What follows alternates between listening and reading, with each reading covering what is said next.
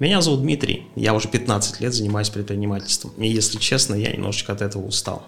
Очень хочется иметь пассивный доход, но для этого надо разбираться в инвестициях. Именно этим мы и будем здесь заниматься.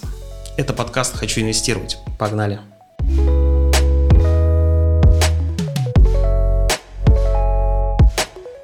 И сегодня у нас в гостях э, Мария Кузнецова, очаровательная девушка и э, владелец и основатель, да, наверное, можно сказать, э, инвестиционной компании, лидера рынка. По финансированию реального бизнеса малого.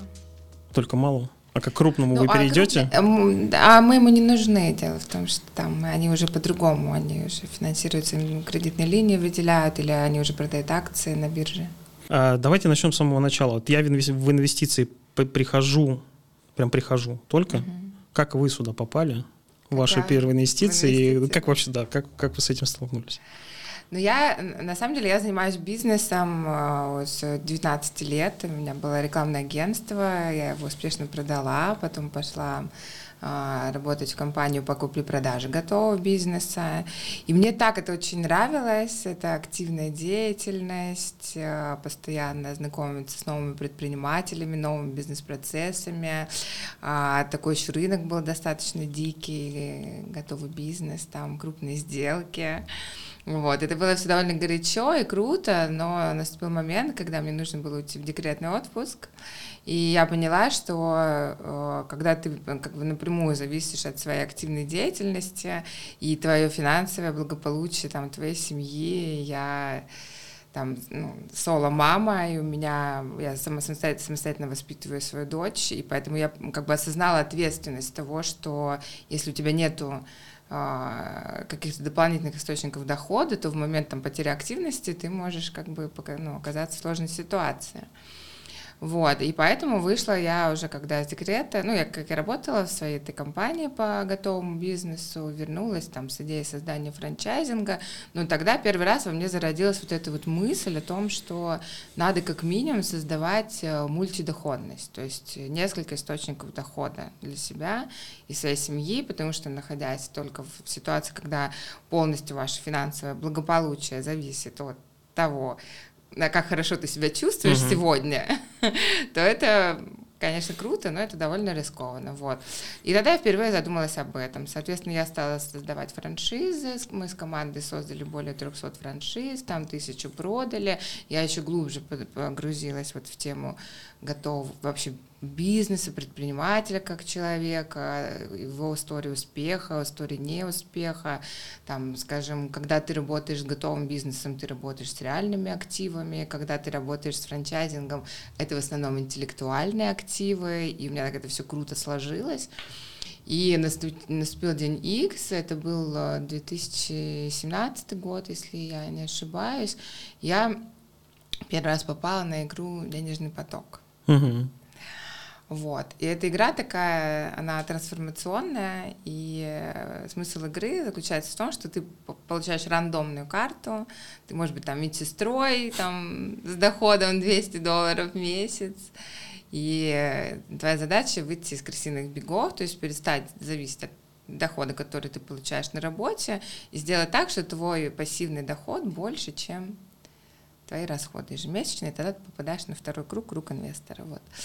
И, значит, я прожила этот путь. То есть я эмпирически получила возможность, э, точнее, эмпирически дала своему мозгу опыт пройти путь от э, человека, который полностью в зависимости от реального дохода, до инвестора, там путем покупки акций, там квартиры, договоренности. Все это в игре. Это все в игре, да. То есть это полноценно ты в игре проживаешь жизнь, там рождаются дети, тебя увольняют с работы, все. И, а самое интересное, что мозгу-то нашему ему как бы не так важно, это реальный опыт или это игровой опыт. Он просто у него возникают новые нейронные связи, и он начинает по-другому вообще двигаться. И для меня эта игра действительно оказалась трансформационной, поэтому это был июль месяц, я сыграла тогда первый раз. Потом я отучилась уже на ведущего этой игры. Я вообще считаю, что это нужно каждому, ну, обязательно каждому нужно в нее поиграть однажды. Человеку, который задается вопросом вообще финансов. Вот, и уже через три месяца я выставила на продажу свою квартиру. Единственный актив, который у меня на тот момент был. Но я играла довольно рискованно, у меня были на то э, свои как бы причины. То есть для того, чтобы куда-то проинвестировать? У меня была идея в том, чтобы я уже была знакома со стратегиями инвестиций в реальный бизнес. Э, тогда эта история только начиналась. Э, ну, не только начиналась, ей было года полтора. То есть я ходила в некоторые инвестиционные клубы, я знала их собственников, смотрела за историями людей, которые делают себе на этом деньги, которые теряют на этом деньги, что немаловажно. Истории вообще потерь меня всегда больше интересуют. Вот, потому что в них больше опыта. И, соответственно, идея была в том, чтобы продать квартиру, деньги поделить пополам этот бюджет, часть вложить на первоначальный взнос в ипотеку и часть разложить по моим стратегиям, чтобы они мне эту ипотеку гасили. И я это сделала э, удивительным образом, мне это удалось, но мне это удалось за счет того, что у меня были хорошие связи в бизнесе, я знала, куда положить там эти деньги под хороший процент. Вот, э, и, соответственно, до сих пор, ну, как бы сегодня это уже не столько важно для меня, но по факту э, те деньги, они по-прежнему вложены в бизнес, и они полностью гасят мне ипотеку, так из своей там однушки э, в Рыбацком я сделала шикарную двушку с видом на Большой Октинский мост, в доме бизнес-класса хорошего. Вот, мне понравилось, и я ну, как стала этим углубляться в эту тему. Большеохтинский мост, это же который Петра. Большоохтинский мост, это который, нет, он так называется, Большоохтинский, напротив Смольного. У меня из окна видно Смольный собор теперь, и него. У меня квартира, которая называется посуточно на Свердловской набережной 64. А, да, это вот э, который... Ну, это, это вот эти девятиэтажки. Девятиэтажки такие, три девятиэтажки, которые стоят прям по, по, по набережной. Да, да, да, все, я поняла. Поэтому у нас с вами вид чувства одинаковый. А, вот, так эта история с инвестициями началась у меня. Но моя история, она каскадерская, я бы не, как бы, я а бы вот не рекомендовала. Как со страхами боролись? Они же были в 100%. Ну, смотрите, я могу вам ответить, как бороться со страхами новичку, потому что я все же была не новичок. То есть я была в теме бизнеса очень давно. И компании, в которые я инвестировала, мы уже теперь партнеры, в части этой компании у меня есть доля. И компании, в которые я инвестировала, я их очень хорошо как бы знала. И я понимала, Вы, что... Кстати, можете называть это. Для, для нас это не секрет, для нас даже наоборот лучше. А, ну, вот э, компания «Поколение кофе», Стас угу. Боков, я его тогда еще по франчайзингу знала. Я знала, как он работает, как он э, болеет болеет этим делом. Я точно знала, что он не будет э, заниматься нецелевым расходованием средств и все пустит в развитие бизнеса. А Константин, компания Мини-склад, питерская компания, они сейчас здесь активно развиваются. Мы построили 24 склада вот за последние два года, пока работаем. Его я тоже очень давно знала. И как бы я к нему приходила еще года три до того, как я начала в него инвестировать, а, предлагала ему делать франшизу. И он мне говорил, я не готов, я не готов. И это для меня меня его характеризует как очень основательного предпринимателя, потому что действительно немногие понимают, что к масштабированию нужно быть готовым. Он это понимал уже тогда. Вот. Ну, вот это вот первые компании, с которыми я начала работать. Это Станислав Боков, Константин Тюриков, мини-склад. Потом к нам присоединились коворкинги. Ну, и потом уже начался бизнес, как бы, потому что стали приходить инвесторы, стали приходить проекты, все просили что-то для них делать. У меня была неплохая репутация, ну, точнее, хорошая. У меня хорошая репутация на этом рынке. То есть там, ну, сложно там про меня какие-то а, там двух Отрицательные отзывы на рынке. Двузначные, да, какие-то вещи найти, вот. И поэтому просто люди стали идти, я долго сопротивлялась, на самом деле, этому, вот, но в итоге уже просто количество запросов, оно перерос, ну, как свою критическую массу переросло, и я решила делать компанию. Еще команда собралась, вот что. Это, была, это был конец 2019 года, ко мне обратилась там отельная сеть одна в Санкт-Петербурге за масштабированием, и команда подобралась прекрасного, я подумала, ну ладно, и вот мы полетели. Как а я правильно понимаю, что таких компаний-то по сути вот инвестиционных не очень много? Потому что если в интернете вбиваешь инвестиционная компания, во-первых, из них 90% это все, что акции, облигации и так далее, а вот именно в коммерческие инвестиции, даже если слово коммерческий добавляешь, все равно особо ничего не ищется. Верно. Совершенно верно. Почему? Нет, потому что нету специалистов рынка, никто не видит этой, этого рынка с того э, ракурса, с которого видим мы. Потому что опыт уникальный. То есть мы работали, вот я и вся моя команда, мы работали сначала с готовым бизнесом, то есть мы понимаем э, смысл капитализации бизнеса, понимаете, mm-hmm. то есть создание активов, в том числе под продажу, управление ценой бизнеса, оценка компании. Это все, через что мы прошли там в базе. И у меня ком- команда, э, это люди, которые вот со мной проходили эту школу. Потом мы прошли э, доп. капитализацию с помощью интеллектуальной собственности, с помощью отстроенных бизнес-процессов, с помощью автоматизации. И когда мы уже подошли к усилению всего этого путем там, капиталов, да, частного uh-huh. капитала. А, а затем еще сложилась такая ситуация на рынке, но это просто стечение обстоятельств таким образом сложилось, что а, начались там сначала локдаун, потом СВО, и э, сильно стала расти инфляция, все больше людей стали задумываться над тем, как вообще спасать там, свои деньги, чтобы хоть как-то их спасать. Вот, и вот эти просто, все, плюс освободилось большое количество ниш, то есть бизнес прямо начал расцветать некоторые ниши. А, вот таким, таким образом сложилась ситуация, а мы уже были готовы. То есть мы были готовы юридически, и в правовом поле готовы, и проекты у нас были готовы, потому что основная проблема этого бизнеса в том, что заходят новички, предлагают космическую доходность, инвесторы, как эти Ну, то есть вообще не пытаясь там никак оценить ситуацию, идут э, проекты, соответственно. А проект, даже может, он и вначале был хороший, но они просто не справляются. Ну, то есть это же, э, представляете, он заявляет 40% там годовых, и он собирает за три дня там несколько сотен миллионов.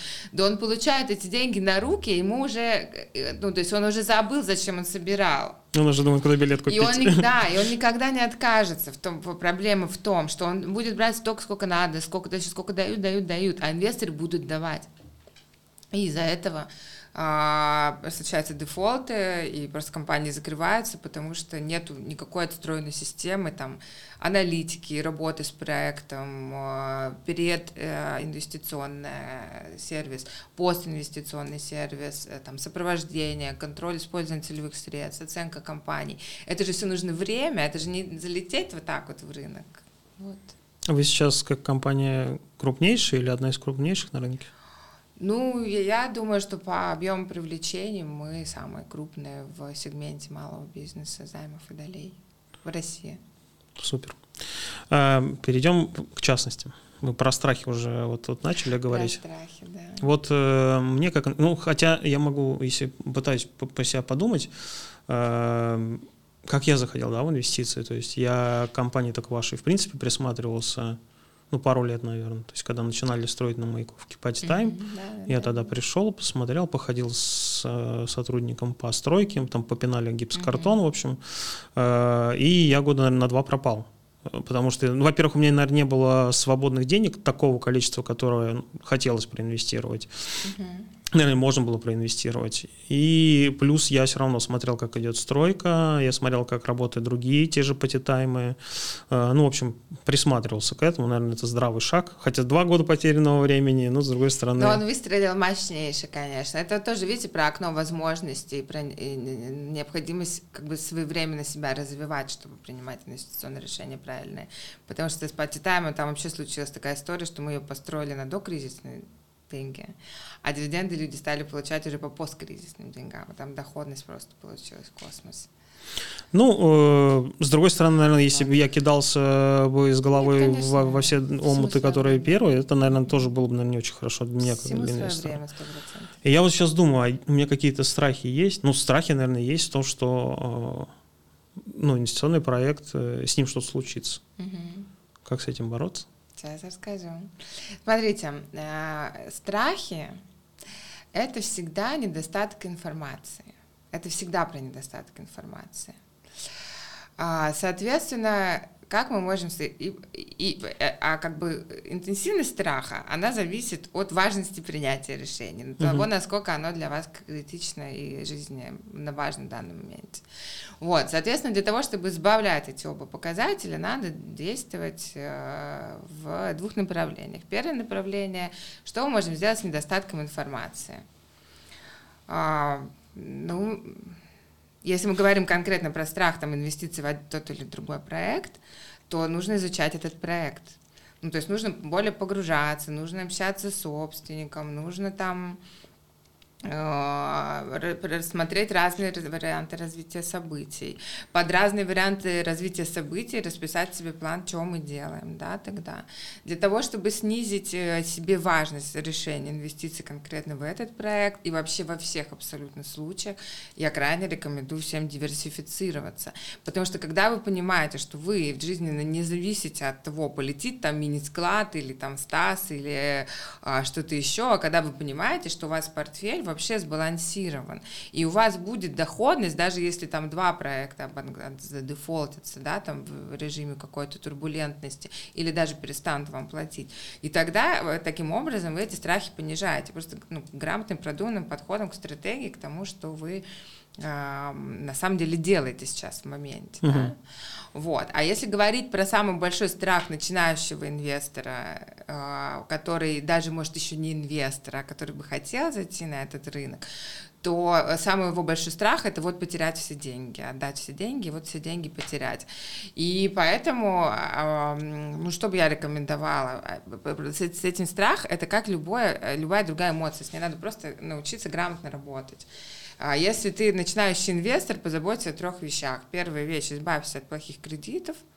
Это там как минимум кредиты там, на еду, но я говорю, наверное, в первую очередь о кредитах на айфоны, на там, машины, не нужно. Это, то есть в моменте, когда у вас нет еще там финансовой подушки безопасности, это все вещи не как бы, угу. то есть, надо жить посредством, тратить с умом меньше, чем зарабатывать. Все очень просто на самом деле, да. И э, вот, э, соответственно, что нужно сделать? Нужно избавиться от плохих кредитов, получить себе подушку безопасности, и потом планомерно выдель, начинаем выделять деньги на бюджет э, для инвестиций, э, чтобы, как сказать, проэкспериментировать, получить определенные навыки. Вот такие задачи перед собой ставить, понимаете? И когда вы себя прикрываете, когда для у вас уже есть деньги на случай, если вы потеряете работу, например, на 6 месяцев, у вас нет там плохих кредитов, ипотека к ним не относится, относится. Потому что ипотека, она, как правило, всегда все же меньше, чем инфляция, поэтому это выгодно угу. ипотеки брать. Особенно сейчас. Особенно сейчас это вообще, да, космос.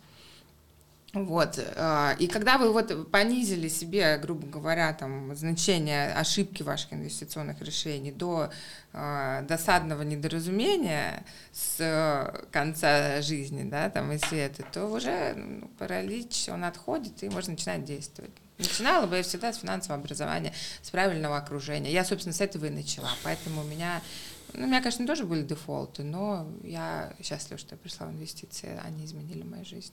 Я слышал такой рецепт, что особенно, может быть, первая инвестиция, может, нет, что надо вкладывать ту сумму, которую ты не боишься потерять. Ну, и это может быть подходить. В идеале, как бы, это звучит немного романтично, потому что любая сумма для начинающего инвестора это э, как бы критичная. Ну, что тысяча рублей. Но с тысячи рублей ты не начнешь. Ну, коммерчески не зайдешь. Поэтому э, еще раз говорю, что значит не боишься? Для того, чтобы не бояться, надо себя подстраховать. Это первое. Второе, убираем вообще эмоции из инвестиций не нужны эмоции, там ни страх, ни туда, ни сюда, не надо бояться А как же сумму. порадоваться надо... за пришедшие денежки? Ну, это можно, просто это про казино. Вы как бы можете отнестись к этому как к игре, можно заболеть и потерять потом все. Поэтому и вот я как бы за супер рациональный подход к инвестициям. Если есть страх, сначала идите со страхом поработайте, поймите, чего вы боитесь. Деньги можете потерять. Я там потеряла на инвестициях миллион раз, но сколько я на них зарабатываю? Понимаете? И для того, чтобы понять этот принцип, ну, вам нужно пройти этот путь. И потерять тоже. И потерять тоже. Невозможно быть успешным инвестором, ни разу не потеряв деньги. Это невозможно. То есть это просто лишь один из э, следующих шагов к вашему э, становлению, как в финансовом плане. Это всего лишь один из шагов к вашему финансовому взрослению. Вы обязательно потеряете деньги. Очень оптимистично. Надеюсь, надеюсь, надеюсь, не с вашей компанией я потеряю деньги. Ну, может, и, я не знаю, может, и с нашей, а кто его знает. Да мы нет, со ну, своей стороны э... мы как бы делаем все для того, чтобы бизнес работал и работал под контролем. Мы не можем а, там гарантировать... А, например, э, я не знаю, того, что там завтра кофе не запретят, еще что случится, все что угодно может случиться. Предпринимательские риски их никто не убирает. Э, лучший способ работы с рисками – это не надеяться там на меня или на других инфлюенсеров, на компанию Frontiers или там на не знаю, можно имя Суй произносить, Николая Мрачковского. Надо принимать решения самостоятельные, свои решения принимать. Зачем и куда вы инвестируете? И пользоваться помогаторами рынка. На Форексе там это свои люди, на акциях свои люди, в реальном там секторе это мы. А, хорошая эта мысль проскочила, а, ну не одна, а много. Я зацепился за одну, которую хочу немножечко развернуть. Вот рецепт от Марии Кузнецовой. А, какую сумму дохода, процент, процент, я могу или должен или по правилам безболезненно инвестировать дальше? Вот сколько мне надо оставлять? Ну, или сколько вы, например, оставляете? То есть вы, условно говоря, получаете я, X? Э, э, э, давайте так, вот если вы прям без иллюзий, начните хотя бы с 10%. Мы же, у всех же разная финансовая ситуация. Ну, мы, правда, да, поэтому Начните мы хотя бы с 10% от дохода. Я стремлюсь к тому, чтобы жить на 10% от дохода. А 90 это А 90 реинвестировать, да. Я к этому стремлюсь. А, ну, там, далека по разным там показателям, где-то кто-то может сказать, что не так далека, вот, но э, как бы я к этому иду. Поэтому чем больше от дохода вы можете безболезненно для себя там из своего образа жизни, к которому вы привыкли, инвестировать, тем больше инвестируйте. Для начала просто возьмите под контроль свои финансы, начните вести личный бюджет, посмотрите, сколько у вас вообще денег остается, э, подкорректируйте вот эти моменты, и потом я просто советовала бы максимум. Ну, начинайте хотя бы с 10%. 10% это прям классика. Ну, то есть с этого надо начинать. Эм, какие на сегодня у нас э, в России тренды в инвестициях существуют? Ну, а, я как лоббист своего, своей стратегии, но я, честно говоря, я действительно считаю, что а, инвестиции в реальный бизнес в России это сейчас чуть ли не самое а, скажем так, не самая интересная тихая гавань для инвестора. Объясню почему. У меня есть аргументы. Во-первых, если, например, мы говорим о чем, что там, что раньше, да, было классически, во что люди шли. А, люди шли в акции, фондовый рынок. Честно говоря, я э, вот не знаю там сейчас, насколько зарабатывают. Я знаю, что есть сложности с американскими, да. там, русскими компаниями, и, соответственно, нам остается только русский рынок. Русский рынок все-таки крупные компании. Ну, наверное, логично всегда иметь там какие-нибудь акции Сбербанка в любой непонятной ситуации. А, Лукойл у меня вот неплохо выстрелил. Газпром, наверное. Ну, то есть, наверное, в э, любом портфеле инвестиционном вот какие-то как бы там акции госкомпаний, которые так или иначе в нашей там э, богатые на ресурсы страны, так или иначе все равно растет, наверное, имеет смысл оставить. Они у меня тоже есть, я не скрою. Я старшему вот. сыну, в топ старшему сыну, которому 8 лет, он как раз накопил там 1060, мы взяли 50 тысяч, купили вот акции Сбербанка, правильно. Газпрома, что-то там Идеально, еще. прекрасно, да. Это очень, на самом деле, это очень правильно. И вообще детей этому Я теперь каждый, каждый, каждый день, давай посмотрим, что у меня там по процентам. Да, я говорю, ты понимаешь, что говорю, сегодня может плюс там 100 рублей, а завтра минус 100 рублей. Да. Но все равно, давай посмотрим, давай посмотрим. Вот, э, это я к чему? Это я к тому, что я бы фондовый рынок трендовым не назвала бы точно сейчас. Соответственно, с фонды уходят. Крипта, а, интересная альтернатива, но тоже слышала, что там медвежий рынок какой-то затянувшийся. Я, честно, скриптой, э, как говорят, ну, если ты не понимаешь, как это работает, тогда не надо туда лезть. И вот... Ну вот, я, честно говоря, тоже оцениваю э, крипторынок как э, рынок с хай-рисками, и я бы туда вкладывала там, ну я, собственно, и вкладываю, но я, я всегда теряю на крипте, но я продолжаю хотеть там заработать, и процентов 10 там от всего капитала, который я вкладываю, он у меня все равно туда уходит. У меня лежат какие-то битки, в какие-то мы там зашли стратегии, больше потеряли пока что, чем заработали. Ну, сейчас что-то вам в ближайшие два года до 100 обещают подъем, поэтому, может быть, у вас все хорошо сложится. Ну, не лежат, вот. Я, э, э, просто вопрос был за тренды, э, о трендах, и я пытаюсь угу. что почему я не считаю это трендом. Ага, так, дальше. Вот. А что у нас еще? Недвижимость остается, да? Ну, недвижимость как бы раздутая, улетела в космос по цене, сейчас упала на 3%. А, окупаемость, там, если не девелопмент, если брать в аренду, там, доходит до 20 лет.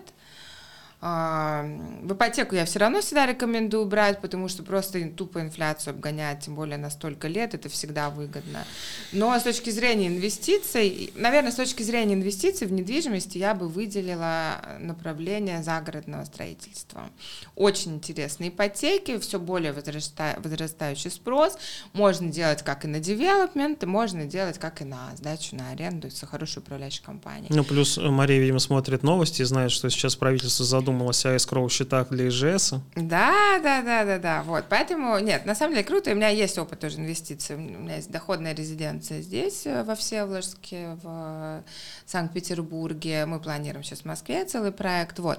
Поэтому тренд на э, загородную недвижимость и туристические различные объекты, ну, как туристическая недвижимость, э, в России сейчас будет хорошо себя показывать, сто процентов потому что ездить все меньше, доллар все больше, альтернатив, куда поехать, меньше, и, соответственно, вот как-то люди ориентированы уже на загородный отдых, либо классический. Ну, плюс маршруты, мы в Питере живем. Золотое кольцо, там Питер, да, вот это все. А у вас, кстати, нету э, апартаментов посуточного чего-то мы в не, Питере? Мы не стали, э, так как мы очень этим увлекались во времена купли-продажи готового бизнеса, вот, э, то, э, ну, как на наш взгляд, может быть, он сейчас неплохо выглядит еще для э, человека, который только заходит на этот рынок, но так как мы видели цифры там хостелов на восходе этой всей истории, то сейчас это нам не очень интересно. Не, они в рамках, они в рамках фронтирса, а в рамках просто Мария Кузнецова. Ну, например, там купили три апартамента себе в хорошем апарт-комплексе, и они... Я думаю, в Москве что-то взять. Апартаменты здесь нет, потому что, ну, у меня там есть причины, по которым я не совсем думаю, что это все история интересная с точки зрения инвестиций. А, вот, но я думаю взять студии по Москве, вот какую-то взять э, на посудку что-то в Москве угу. планирую. Вот. Но так вот прям в портфеле и по фронтирсу мы не супер лоббируем эти модели. А, за город, ну, просто оно как бы все такое. Там средний, ниже средние показатели, огромная конкуренция. А, не, не понимаю, то есть я не вижу причины, зачем это делать. Вот. Э, Загородка интересно, да. И почему интересен малый бизнес? Особенно бизнес, который уже как бы работает. У меня есть принцип, мы не работаем со стартапами. Единственные стартапы, которые мы берем, это мои стартапы, ну, то есть наши. Почему так? Потому что я поручаюсь своим имуществом за них. И все рычаги на моей стороне. И, это какие проекты? Э, например, э, наши балийские байки. Угу. Это полностью мы привлекли на себя. Там у меня партнер мой э, Никита в бизнесе, он занимается там развитием, у нас прекрасные показатели, мы в целом готовы в любой момент отдать деньги, нас не забирают их инвесторы просто. Ну, это понятно, что раундов сейчас вот. открытых нет. Открытых нет раундов, да. Ну, мы там определенные суммы набрали, около 200 тысяч. Угу а, вот, долларов. И, соответственно, мы не работаем с стартапами, а если мы не работаем с стартапами, значит, мы имеем в виду действующий бизнес. Так вот, я считаю, что для бизнеса на российском рынке сейчас складывается прекрасная ситуация, интересная ситуация, особенно для, ну, как сказать, опытного предпринимателя, который умеет из кризиса черпать возможности.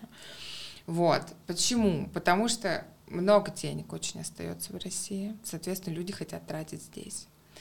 Потому что освободилось огромное количество ниш, а, к которым люди привыкли, а как бы никакой альтернативы предложить не могут. Потому что появилось большое количество ниш, все эти наши параллельные импорты дорогие там и прочее, и прочее. Мы сами все время ищем хорошие проекты. То есть у нас а, капитала неосвоенного значительно больше, чем денег, которые а, мы, чем денег, которые нужны нашим проектам. То есть наши проекты сейчас там, они периодически на стопе. То есть они привлекают пул, закрывают, привлекают пул, закрывают. А как бы деньги инвесторы больше хотят инвестировать, поэтому мы как раз-таки наоборот всегда находимся в поиске хороших. А как вы вот ищете? Как ищем? Ну, разными путями. Я много об этом рассказываю. У меня открыты социальные сети, ко мне всегда можно прийти, там предложить. А, мы работаем с различными фондами, которые финансируют, фондами, которые выводят там на IPO компании, вот, мы там, ну, у нас есть разные наши лайфхаки, которые мы а, создаем для того, чтобы найти реально действующий бизнес, потому что это на самом деле проблема, то есть, есть всегда есть маркетинг, Но вы по маркетингу никогда ничего не можете оценить, то есть вы не понимаете, там компания может супер успешная, да, выглядеть, а на самом деле там... У нее есть только маркетинг. Года, да, есть только маркетинг. Вот, соответственно, самая сложная история это найти, конечно, хорошие проекты, и мы-то как только не э, Давайте так, в, в ближайшем будущем до конца года планируются какие-то интересные запуски без э, конкретных э, все, все, кому интересно, хотя вот Мария сказала, что денег у них много под инвестиции, но ждите, может быть, что-то интересное будет. Ссылочки обязательно все будут в соцсетях, поэтому подписывайтесь на канал э, в Телеграме Frontiers. Да, можно еще на социальные сети мои подписаться. Обязательно. Да. Чтобы потом лайкать фоточки. А, э, мы в школе мы заговорили про то, что есть потребность у людей, вроде как есть свободные деньги. Угу. Неужели у нас до сих пор осталась та проблема, что этому бизнесу не проще пойти в банк и взять там кредит, а все-таки искать вот где-то деньги таким способом на стороне? Я, конечно, понимаю, что для вас это благо, и для меня, кстати, тоже. А так а здесь ни для, ни для кого не, ну, здесь ни для кого не благо, ни не благо. Просто, как правило, бизнес, который приходит к нам, он уже взял кредиты. Mm. Банки. Просто банки не дадут столько, сколько надо для масштабирования вот мощнейшего, да. Банки могут один раз там дать там, 10, там, 20 миллионов. А, для того, чтобы получить кредитную линию, то есть постоянное финансирование, нужно иметь ярные обороты. А, для того, чтобы получить какие-то более внятные кредиты, нужны залоги, которые оцениваются там, в 50% от стоимости. А, бизнесу это не подходит, э, тем более в режиме кризиса зачастую возможности надо брать вот сейчас. То есть как мы сориентировались, например, по кофе, когда закрывали все европейские пути, а, логистические по доставке кофе. Стас сделал хаб в Стамбуле. Угу. И э, мы сначала свои деньги заинвестировали, потом предложили, у нас есть инвесторы наши крупные, которые готовы с нами рисковать. Ну, то есть это такое, да, как бы да-да, нет-нет. Вот, и мы тогда с ними закупились вот кофе, и просто очень все хорошо заработали за месяц, там, за два месяца и на валютной разнице, и на том, что мы дефицитный продукт на рынок поставили. А, и понять вот в моменте, чем этот банк помог. А вот почему, э, ну вот если мы смотрим с вашей стороны, да, mm-hmm. действительно есть хорошие бизнесы, хорошие предприниматели, которым нужны деньги. Э, почему нету здоровой головы у тех же банков? Либо, может быть, окей, не берем... Да, мы сейчас с вами уйдем не берем... темы. Не, нет, не берем, мы, например, не будем брать какие-то глобальные банки, большие, неповоротливые системы, а, например, какие-то молодые банки, э, которые, кстати, сейчас же много выходят, всякие там типа модули, вот это вот все, что вроде бы лицом повернуто к предпринимателям. У них очень удобные сервисы. Почему они здесь не могут понять э, для себя, что даже с учетом того, что здесь вроде как бы риск побольше, и не так вы там требуете, там душу не просите взамен здоровья все от этого, от учредителя, но это же в, все равно история финансово окупаемая в их сторону. Почему-то они не могут время. повернуться. Дайте время. Я думаю, что очень э, долго к бизнесу в России, так как, видите, мы вот большая страна, у нас нефти много, нам вроде как мало бизнеса не нужен, мы так неплохо себя чувствуем. А видите, как это оказывается, что вроде и по-разному бывает. И я думаю, что сейчас э, будет происходить определенный разворот. Когда Штаты в свое время вытащил как раз-таки малый бизнес, фермерство из очень тяжелой как бы, депрессии экономической. И, честно говоря, я думаю, что мы все равно будем двигаться в эту сторону. Русский человек крайне предприимчивый, крайне. Это не задавить. И предпринимательство а, будет развиваться, тем более сейчас это ну, нужно государство. Отвечая на, вас, на ваш вопрос, почему банки туда не идут, ну, потому что мало доверия российскому бизнесу, русскому бизнесу, малому бизнесу, мало доверия.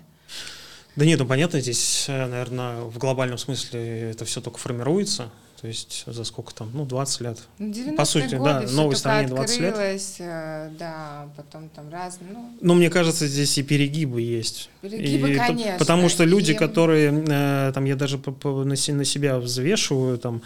ты иногда, у тебя вроде на счету лежит там 7 миллионов, например, ну, там, на рабочем или на каком-то, ты угу. просишь э, банк, например, там, закидываешь заявку на миллион, и они тебе отказывают, ты такой, чего, у меня обороты там 30-40 миллионов по счету, 7 лежит, у вас же еще там в наличной карточке акции куплено на сколько-то, а вы мне там типа миллион дать не можете. Что это происходит? Что это такое? Нет культуры, нет культуры и нет доверия. Но я уверена, что эта ситуация будет переламываться сейчас, именно сейчас. Это будет просто органический процесс. Нет другого уже выбора, честно говоря, у нас, кроме как создавать собственное производство и собственный продукт с добавленной ценностью. Потому что есть определенный уровень уже к чему, к которому мы привыкли, и мы уже обратно не сможем в дефицит скатиться. Я думаю, этого не случится. Вот, поэтому дайте время. И что еще касается, не знаю, мне кажется, может, институтов недостаточно а, по поводу вот финансирования бизнеса. Нет, то, что а. институтов недостаточно, это точно, потому что, например, а, узнать там про вашу компанию, угу. я не помню, как я узнал, честно. Опять же, сейчас озаботившись тем, найти просто ваших конкурентов, если кто-то захочет и вобьет, я говорю, там, инвестиции в коммерческие компании, там ничего, там опять там первых 20 страниц Яндекса, это будет даже не про вас. Да, да. А, поэтому, а как, вот как, это, это с учетом того, что я уже в этом варюсь, начал вариться. Да, вот вы знаете, честно говоря, я даже не уверена, что это надо делать таким прям супер для всех доступным, потому что действительно люди часто совершают, идут на поводу у, у соблазна а, на кого-нибудь положиться. Или э, жадности, да, то, что вот 40% кто-то обещает, или я там пойду заинвестирую, возьму в кредиты. Господи, я сколько, сколько знаю этих таких историй, это правда.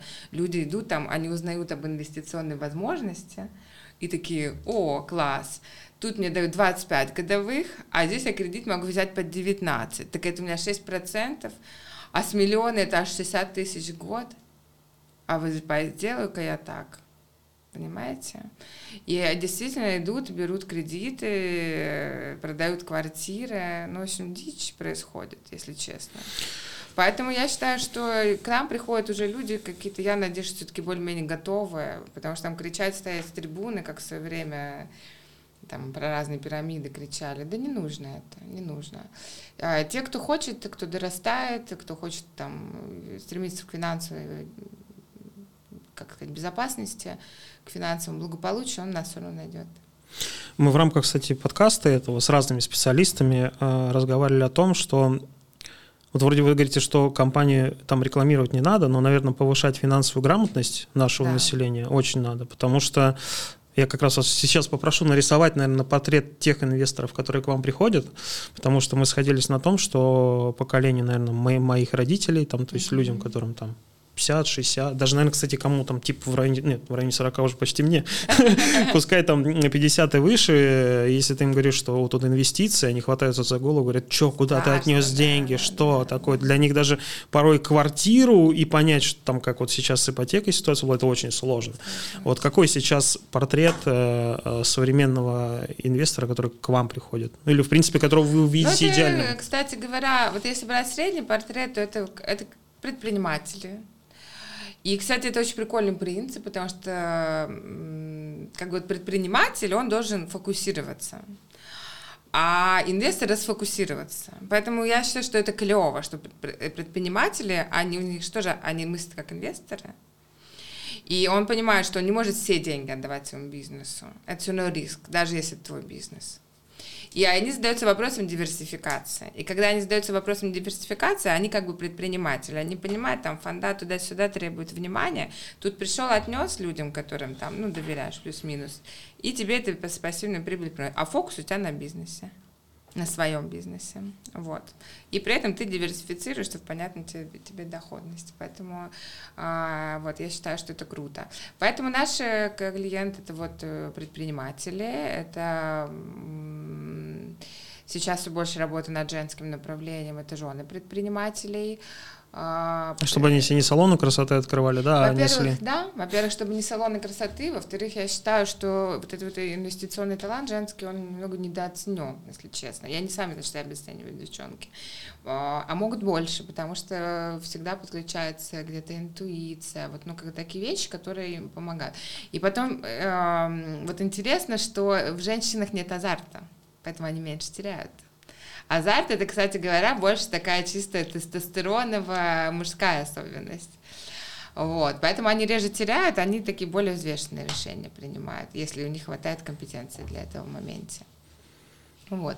Значит, затем э, топ-менеджеры, те, кто хотят выйти из топ-менеджмента, это вот. Также есть э, вот это вот, э, ну, это уже не ядро нашего целевого инвестора, это выше, это как раз те, кому за 40 и больше.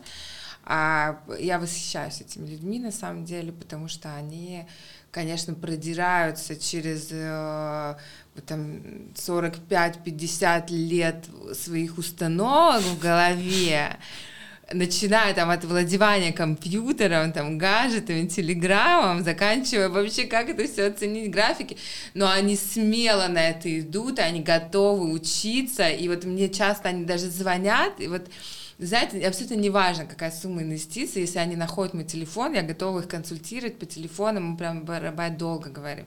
И они знают, здравствуйте, Мария, я вам звоню из далекого региона, я где-то там посмотрела ваше видео. И я, я ничего не понимаю, но я бы очень хотела разобраться, что вы там мне посоветуете, или вот в эти компании хочу. И я просто готова бесконечно рассказывать, потому что это смелые, отважные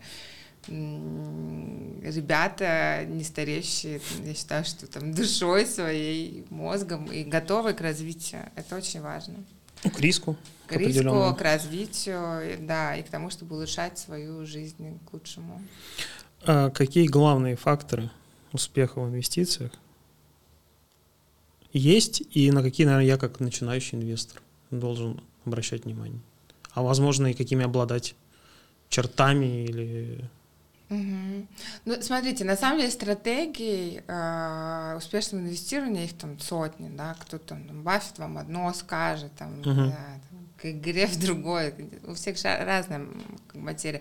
Вот я слышала одну из интересных, что, например, если вы в фондовом рынке играете, то одна из стратегий, когда вы просто не пытаетесь сделать общий срез по рынку, да, чтобы как бы быть супер разносторонним человеком, а наоборот строго там на одной акции. Вот прям следите за ней пять лет, и вы очень хорошо понимаете ее поведение, mm-hmm. и можете там на этом заработать. Ну, то есть как бы стратегий-то на самом деле много, но основное, э, что всегда спасает от потерь, давайте так. Потому что успех, он как бы э, такое понятие растяжимое в инвестициях. Что значит успех? Если вы не потеряли, это уже успех.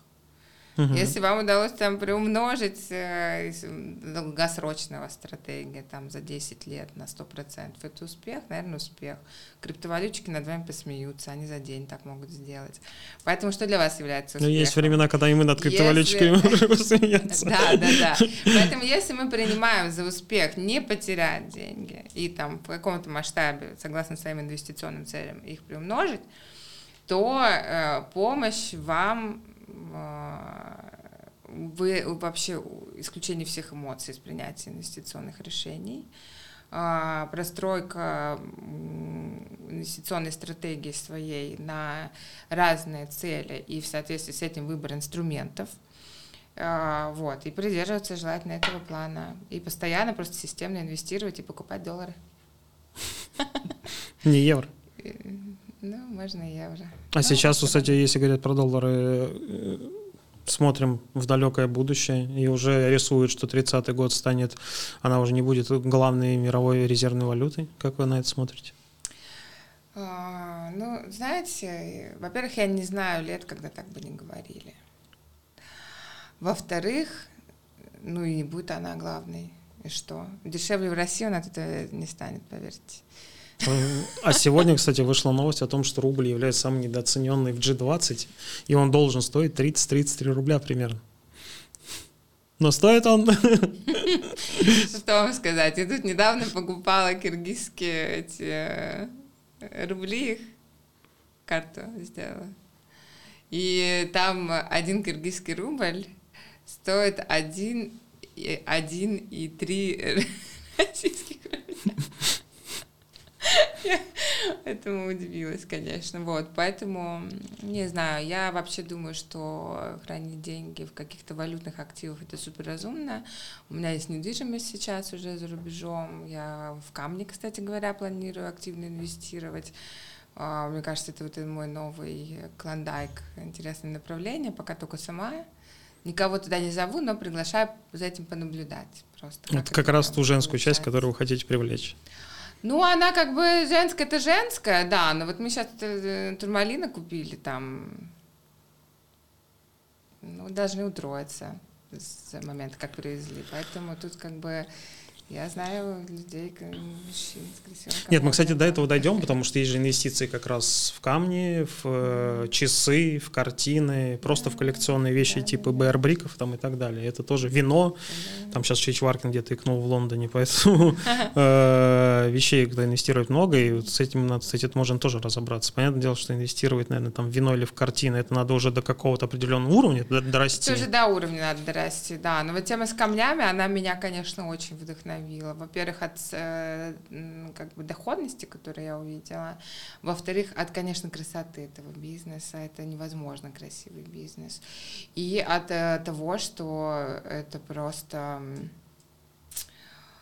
ну, это круто в камнях, например, хранить просто деньги, э, потому что они сами по себе растут очень сильно.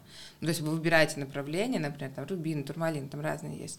И со временем что на них влияет? Во-первых, рост валюты, а, во-вторых, может влиять эксклюзивность самого камня, а в-третьих, их выработка. Чем угу. больше их вырабатывают, тем меньше как бы месторождений, тем дороже становится. А, и вот, например, есть там каш, каш изумруд из Кашмира. Я боюсь сейчас что-то неправильно сказать, не судите строго. Я только начинаю, вот из Бангкока вернулась, это была моя первая каменная поездка несколько дней назад. Вот. И вот этот изумруд из Кашмира, потому что именно там месторождение закончилось, он просто в космос взлетел по, по деньгам, и его и не купить теперь его еще нигде. Вот, поэтому э, очень мне понравилась эта тема, я сейчас ее изучаю, пытаюсь, там, ну, свои деньги уже заинвестировала, что-то хочу заработать, буду рассказывать. Вот у нас нарисовалась новая тема для следующего подкаста. Да, да, да. Можно Мария изучит. закинуть анонсик, что мы сейчас ездили, закупились к талибам в Афганистан, купили там по низу. Сейчас посмотрим, какую получится сделать на этой истории доходность, как их вообще быстро купят, и я вам все это И будет новое расскажу. направление, да? Ну, это будет, да, мое такое направление. Я очень мне нравится его масштаб, и как с разных сторон на него можно посмотреть. Вот. В украшениях, например, можно просто ввести очень много в колечки. Угу. Для протокола. Только аккуратно. Нет, почему? На украшения. Кто с вас это не Есть у нас родственница, которая занимается камнями, живет в Москве. Поэтому рассказывала некоторые секретики этого, этого всего бизнеса. Да. А, Мария, спасибо большое. Очень были рады, что вы нашли время поприсутствовать. Mm-hmm. Ну и, наверное, всегда приятно про, про свое детище рассказать, а нам послушать, тем более с учетом того, что я являюсь инвестором. И уже тут свои интересики, тут свои, свои всякие вещи могу продвинуть да. и так далее. Ну, я для себя решила, что я э, слышу запрос от э, как бы даже не инвестиционного сообщества, я слышу запрос народный людей о том, что не хватает информации, не хватает, э, возможно, там компетенции, каких-то курсов, все прочее.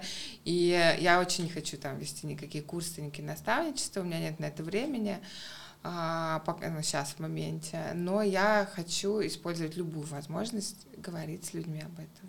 Ну, а мы как раз э, сделали для того, чтобы на своем примере, ни к чему никого не призывая, мы открыто говорим все названия там банков, всего, э, потому что это не рекламный проект, это проект для себя, для своего, и вот отчасти тоже хочется, чтобы э, глобально замахнуться, может воздастся там, что э, тоже хотим, чтобы население стало чуть более грамотно и разбираться в этом, потому что в своем же окружении пока ты там супруге, папе, брату объяснишь, да, что ты сделал, да, да. это столько пройдет времени. Ну, папе вообще, по-моему, бессмысленно объяснять, там с женой, а с братом полегче. А вы давно же инвестируете?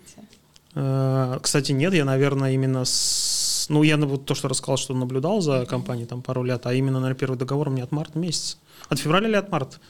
Вот, но у меня уже в 4, 5 или 6 договоров, поэтому... Ну хорошо, помните мои советы, диверсифицируйтесь и принимайте решения на холодную голову. Спасибо большое. Все, всем пока-пока.